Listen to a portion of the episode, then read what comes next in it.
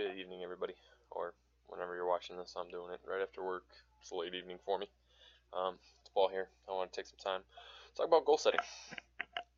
Something that's often overlooked, but it's actually quite important, and we value quite highly, no matter if it comes to the fitness stuff that we eventually help you with, or if it comes to anything in your personal and professional life. I mean, we do the same thing here with where we want the company to go, how we want to help it, and not only that, but our family goals and how we want our fitness to go.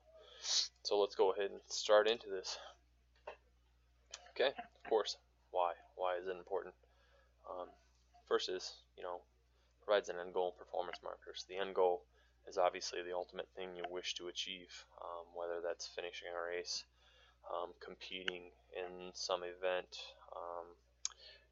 finishing a degree or starting school even, or even starting a family, anything like that. That's your ultimate goal. But a big part of it's going to be breaking it down to steps and looking at your performance markers. So these are little goals that you should be hitting in certain time frames that allow you to know that you're on track for the ultimate goal that you wish to hit.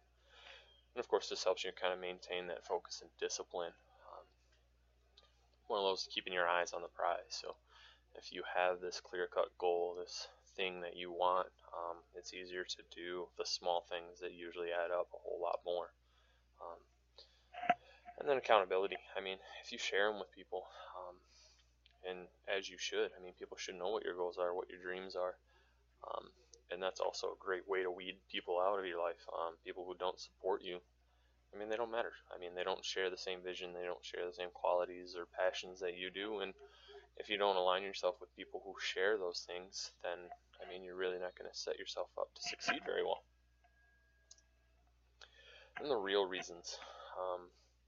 Find the deeper meaning to your goals. I'm not just talking about, oh, because I'm looking to improve my life. I mean, a lot of my fitness passion, unfortunately, has stemmed from body image issues and self-confidence issues, and I compensated by constantly working out and constantly trying to improve upon what I thought wasn't good enough for people and trying to get to what they wanted. And having really realized that has also helped me shape myself as a person, but also kind of shaped where I've gone with that and how I can help others. But things with a value mean more. And I'll go over an example using my own as an example for you guys, but you want something that actually has some meaning to you. I mean, if you say you want to run a 5K, a lot of people do. It's easy to kind of wean off it if it really doesn't mean a whole lot to you.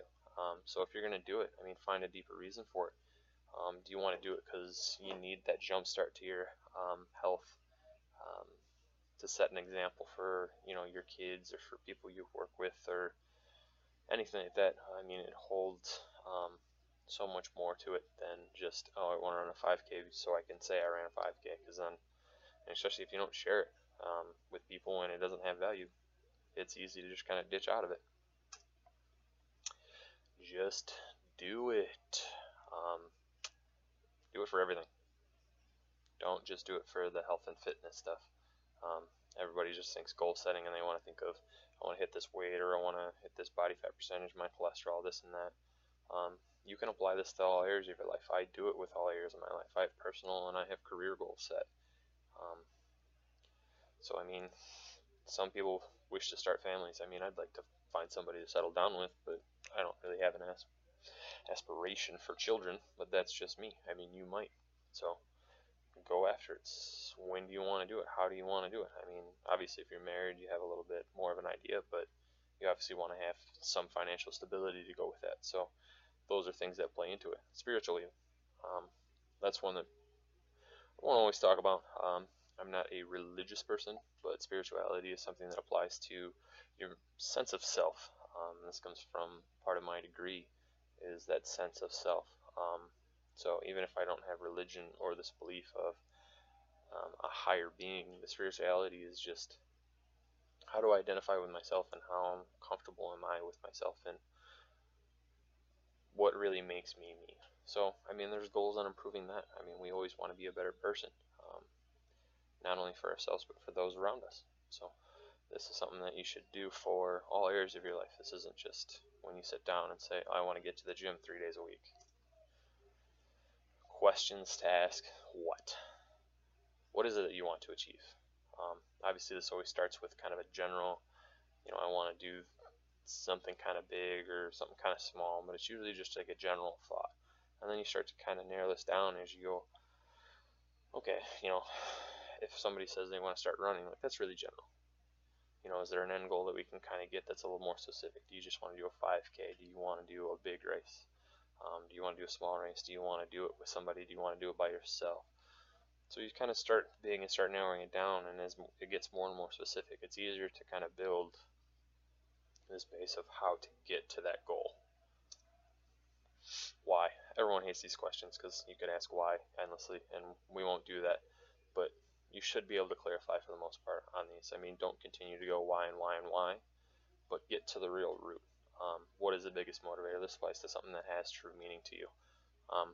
Is it simply just something to do so you can brag about? And for some people, that's enough of a motivator. Or is this something that you're looking to prove a point, or just test yourself? I mean, so you got to really find that driving factor that's really going to help you kind of stay with the goals and meet them. And planning. Planning is kind of important. So the how of it. How will you achieve it? What are the steps you need to take? Breaking down in steps makes it seem much more manageable for anything. When you look at one giant goal and you don't have kind of a plan to attack it, it's overwhelming. I deal with that quite a bit, actually. And then hurdles and barriers to your success. There's always going to be hurdles. There's always going to be things that come up, especially unannounced things in life. That's just how it is. We all know it happens, but you want to know that it's going to happen. That way you can kind of be ready for something to kind of go wrong.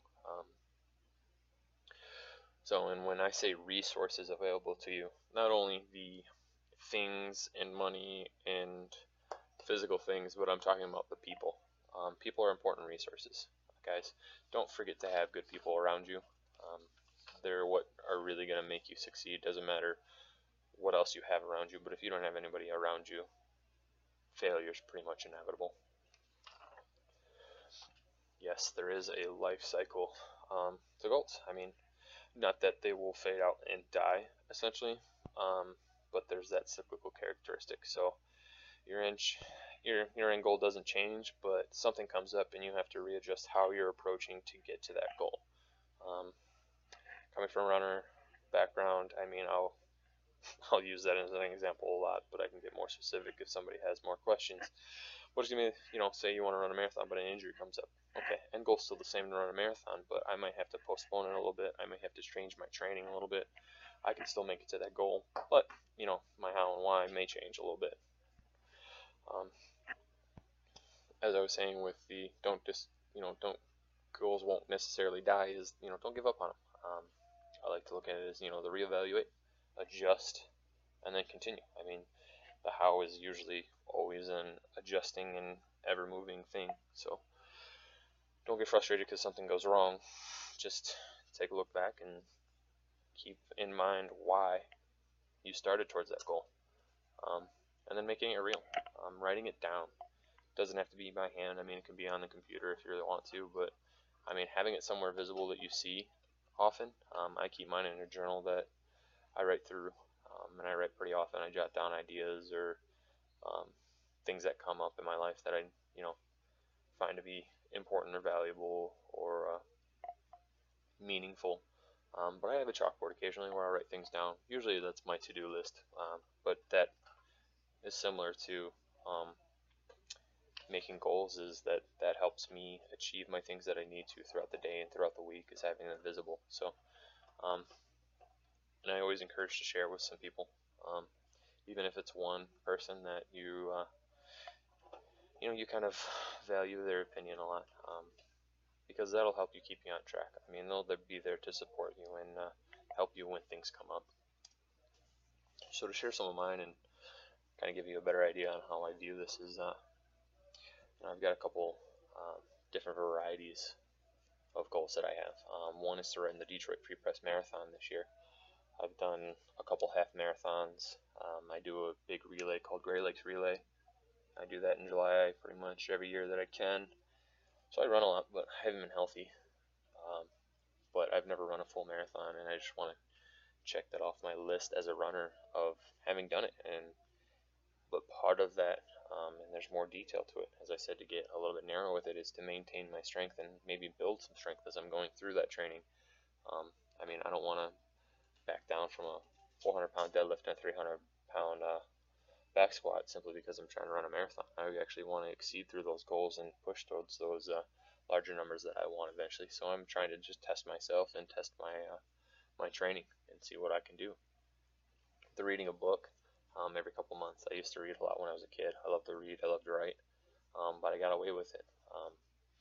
That one partially plays into the third one there of the back-to-school plan, is because should always be learning. Anybody who stops learning, or anybody who tells you that they think they know the most about a subject is an idiot, because the most knowledgeable people are constantly learning. There's always different viewpoints. There's always new things coming up. So that's what we do for you guys, is we're constantly learning, and we're constantly seeing what's coming up, and we want to portray that in a way that's understandable for you.